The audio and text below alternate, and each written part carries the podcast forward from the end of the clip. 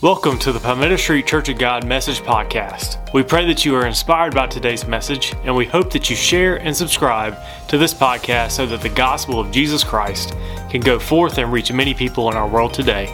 Enjoy the message. Uh, if you will, if you have your Bible, and you can turn to Luke chapter 2 uh, verses 8 through 14. I will not be lengthy this morning. We called it uh, my sermon ish in the computer because it's somewhere to, between a devotion and a sermon. So that's where we'll land. And uh, between services, I don't want to call any names, but um, Michael Brummels told me that. Um, I should preach every week, and I know it didn't have to do with the content. It was much more with the timing of it. So, this morning, since you have the children's pastor, and I'm used to talking to kids with short attention spans, uh, I just want to share a thought with you this morning. Luke chapter 2, verses 8 through 14, it says, Now there were in the same country shepherds living out in the fields, keeping watch over their flock by night. And behold, an angel of the Lord stood before them, and the glory of the Lord shone around them. And they were greatly afraid. Then the angel said to them, Do not be afraid, for behold, I bring you good tidings of great joy, which will be to all people. For there is born to you this day in the city of David a Savior, who is Christ the Lord. And this will be a sign to you you will find a babe wrapped in swaddling cloths, lying in a manger. And suddenly there was with the angel a multitude of the heavenly hosts praising God and saying, Glory to God in the highest, and on earth peace and goodwill towards men. This morning, I just want to share a quick thought with you on moments that changed the world and the perspective from the shepherds this morning, that night in Bethlehem. If you would, bow your heads and pray with me. Father, thank you so much for the opportunity to share your word, to speak this morning. God, I'm thankful for a next generation of kids and a church that believes in the next generation of kids and raising them up. God, I pray for the next few minutes that you would anoint this message, Lord, that my words would not be heard, but God, your words would be heard in this room today, Lord, and that your word would go forth and change somebody's heart today. Lord, thank you. In Jesus' name we pray. Amen. As you're seated this morning, tell the person beside you they're, they're sitting next to the best looking person in the room. I told first service only if that's your spouse. Don't turn to the other person beside you. You get in trouble, it's too close to Christmas. We just want everything to go smoothly, okay? This morning, Um, as I was preparing, I got to thinking about moments that changed history, and you probably, like me, can identify with some of those moments that you can point to that maybe changed your life, right? Like a wedding day or a graduation day or things of that nature that have marked your life. You remember where you were, the date. I hope you remember the date of your anniversary. I'm just saying, if you don't, that's another issue, right? But there are some things that you remember, but I want to take it outside of personally this morning. There are dates that probably most of us in this room, depending on your age, your generation, that you can identify with a moment that not just affected your life, but affected uh, the lives of many people. Moments that mark the course of history. And I began to think about some of those moments. For, for some people in the room today, again, depending upon your age, some one of those moments could be uh, a political figure, like the assassination of President Kennedy. You remember where you were when you heard that news. Martin Luther King Jr., you remember where you were when that news broke over the TV or the radio. For some people in the room, you may remember where you were in 1977, I believe it was, when the death of Elvis came over the airwaves. And you remember exactly where you were. My dad was practicing football on the football field and it came over the radio. My mom was on her front porch. Some of you can probably identify with those moments as well. You remember where you were. For a different generation of people, you may remember the classroom that you sat in watching the Challenger take off and remember what happened those few moments later more recent history, some of us can identify with the internet, right, and how that changed things. I would say that changed the world for sure. Some of us can argue for good, some of us maybe for not. The first iPhone, right? We most everybody in this room carries them around now, right? We live our lives off of those. They certainly changed the world. 9/11, again, a moment where we can remember where we were when these moments happened that changed the course of history and marked our lives. One such moment, and I'm a history buff, I will admit, I'm a nerd. I watch Jeopardy. My wife gives me a hard time about that stuff. So I like useless information somewhat. So I know a lot of dates, and so I won't bore you with a lot of that today. But May 8th, 1945 is one of those days that marked the world and changed the course of history. World War II had been raging for roughly six years at this point with horrific fighting across the globe. The U.S. had been involved in this conflict for going on three and a half years since the events of Pearl Harbor in 1941. And many had probably ever wondered when will this conflict ever come to an end? When will this when will the bloodshed, when will the fighting ever end? And on this day, May 8th, 1945, what may have seemed like an ordinary, mundane, regular day, over the airwaves and on the printing presses came some news that caused a great celebration and rejoicing. You see, the German for- forces had surrendered in Europe that day. News began to break. The war in Europe was over, and now the end of the war completely was in sight. Just a couple months later, it would come to finality. That day, VE Day, as it's come to be known, is known as Victory in Europe Day, and celebrations broke out worldwide the streets of New York, the streets of New Orleans, the streets of London, all across the globe, flooded with people celebrating the ending of the war in Europe. It was a moment that marked the course of history for all time. But if I can shift gears this morning back to Scripture and back to Luke 2, we read of another such event, but this event is different. You see, this event was the event that changed the course of mankind forever. Unlike a person passing away or unlike a war ending, this event, the birth of the Savior of the world, the soon coming King, was an event that not only marked the shepherds, it not only marked the people in Bethlehem and the surrounding areas, but it has come 2,000 years later to still mark you and I as the event and the moment that changed the world forever. The birth of Jesus was so significant, so profound, that the world as it was known would never be the same.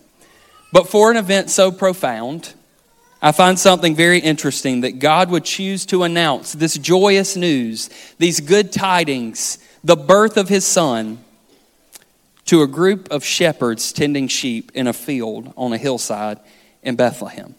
You see, on the surface, these shepherds, were some of the most unlikely candidates to hear of this news. You and I would think somebody certainly more important should have heard of this news. It should have been the religious crowd or the rulers of the day, or maybe it should have been Caesar Augustus, the ruler of the Roman Empire, who had just seized control of all of the Roman Empire. Certainly he should have known of this birth of Jesus first, but yet it was a group of shepherds on a hillside. They were smelly, unkept watchers of sheep. If you have lived with a teenager, we'll get there in just a second, you understand smelly and unkept. They slept on the ground. They watched sheep. According to tradition, they were likely young teenagers. Think of the Old Testament, the story of King David, when it's time for him to be anointed as king. And he, they come to find King David, and the brothers are all there, and they look really good, but no, I have one more son, and he's out in the field tending my sheep. King David, just a young teenager at the time. The old men in that culture typically left the tending of sheep to the young men. So we're talking about young teenagers on a hillside that night watching sheep in Bethlehem. Your nativity probably has men with beards and white hair, right? And that's okay, but we're talking teenagers that night on the hillside in Bethlehem they would have ranked pretty low on the societal ladder of importance, right? That nobody was really exalting teenagers up in that time to, or maybe even still to that level of importance to hear of the birth of the King of the world. You see, these young people held no power, they held no influence, they had nothing to bring this newborn king, nothing to give.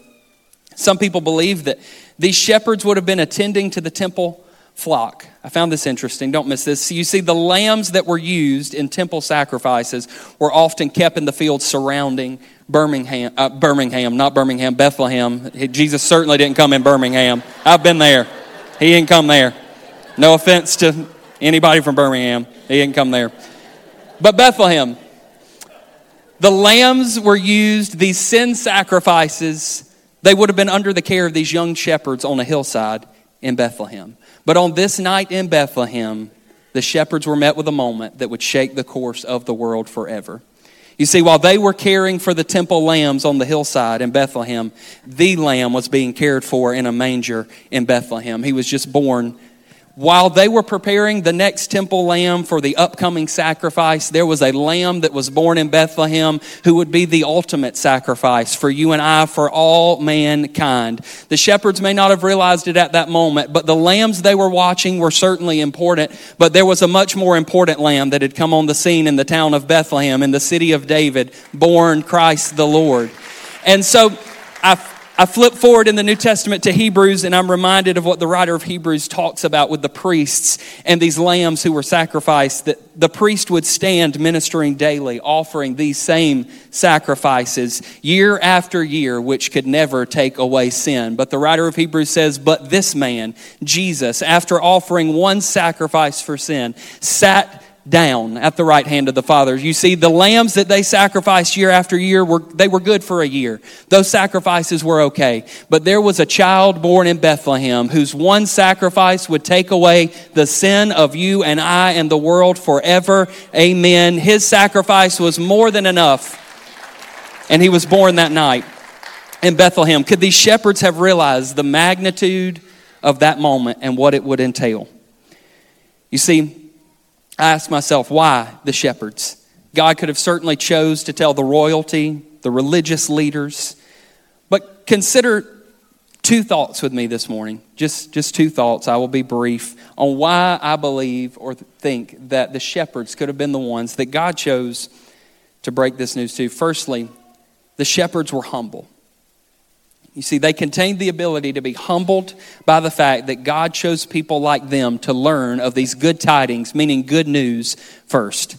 While it may seem to the common person that people higher up in society would have deserved, right? We, we recognize that word. We're guilty of using that word before. They would have deserved to hear this news first. Consider Jesus' words on earth to those religious elite, the Pharisees. He called them broods of vipers. He called them serpents. He called them whitewashed tombs or sepulchres. You see, Jesus, some of his harshest words he reserved for the Pharisees and the religious elite who believed that they knew everything and they deserved everything. And so, could it have been that spirit about them where God says, you know what, I'm going to choose a humble group of shepherds, teenagers out in a field, who are willing to carry this good news and handle it appropriately, who would have been humbled and honored by the fact that God would choose them to hear about this news. Just ordinary, normal people who felt like, God, I don't have a lot to offer you, but whatever I have, I'll give to you. And God chooses those people to break this news to. They were common and ordinary, but they were faithful to do the job that they were called to do. They weren't fancy, they weren't flashy, they smelled, their clothes were probably dirty. They were just simply called to watch sheep. They didn't think more of themselves, though, than they ought. They simply understood their job and they were faithful to do it. How honored they must have been that the God of all creation would break this news to them. Church, can I suggest to us today that faithfulness and humility will take you a long way in your walk with God? Faithfulness and humility will take you in the kingdom farther than you could ever go on your own. Be faithful to what He's called you to do and walk in humility before Him and before others. The shepherds had the ability to do that, and God honored them with these great tidings, this good news that the Savior had been born that day in Bethlehem. Secondly, the shepherds, we see that they have a heart for others. And we can turn to Scripture and see where this is on display. You could consider these shepherds the world's first evangelists, truly. Scripture tells us that they made widely known the saying which was told to them after they encountered this Christ child.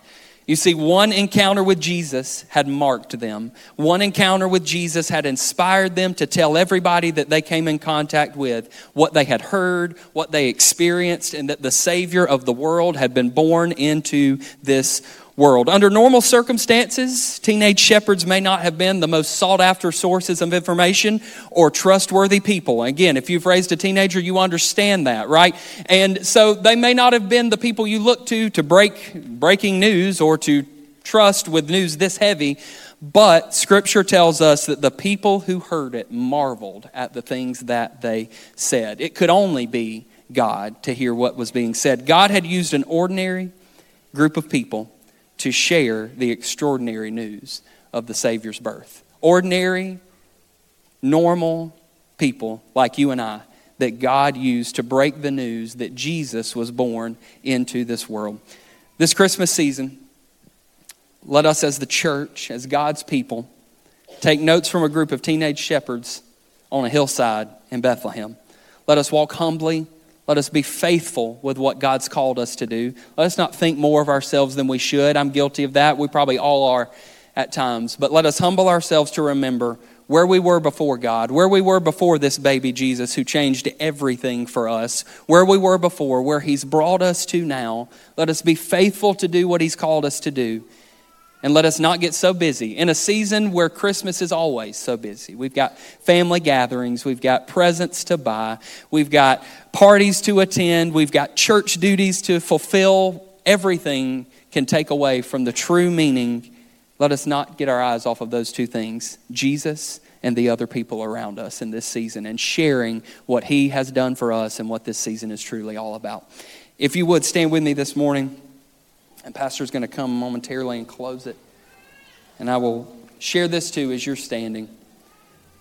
Not only walking humbly and walking faithful to do what God's called us to do, but this morning, those shepherds had one encounter with Jesus that marked them forever.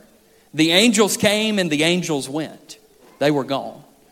But their encounter with Jesus marked them forever. This morning, you may be hearing about this Jesus that we've sung about, we've spoke about, and you may be in need of hope or peace or joy or to experience the love of God today. Let me tell you that one encounter with Jesus can mark your life, and you can leave today different than you walked in, and He will help you on this journey. Make that decision today to encounter this Jesus whose birth we celebrate this Christmas season. Would you bow your heads and pray with me? Father, I thank you for your word that is true, it's timeless. God, and we can turn to it for all the answers that we have in life. God, I thank you that you choose the lowly and the outcast and the downtrodden and the unexpected people of this world to carry out your work here on earth, to carry out your mission. It's a lowly group of teenage shepherds who were faithful, who were humble, and who shared with others the good news of what you had done in their life. God, in this Christmas season, let us be faithful to do what you've called us to do and do it well. Do it with all our might. God, let us be humble to remember that we are nothing without you. Our righteousness is as filthy rags without you. God, you have changed our life. And God, let us share that with others, what you have done for us. In your name we pray. Amen. Thank you for listening to our podcast. We hope you are inspired by today's message. Be sure to subscribe to this podcast and to follow us on our social media. If you would like to give to this ministry, visit us at pscog.org. Stay safe and have an incredible day in Jesus' name.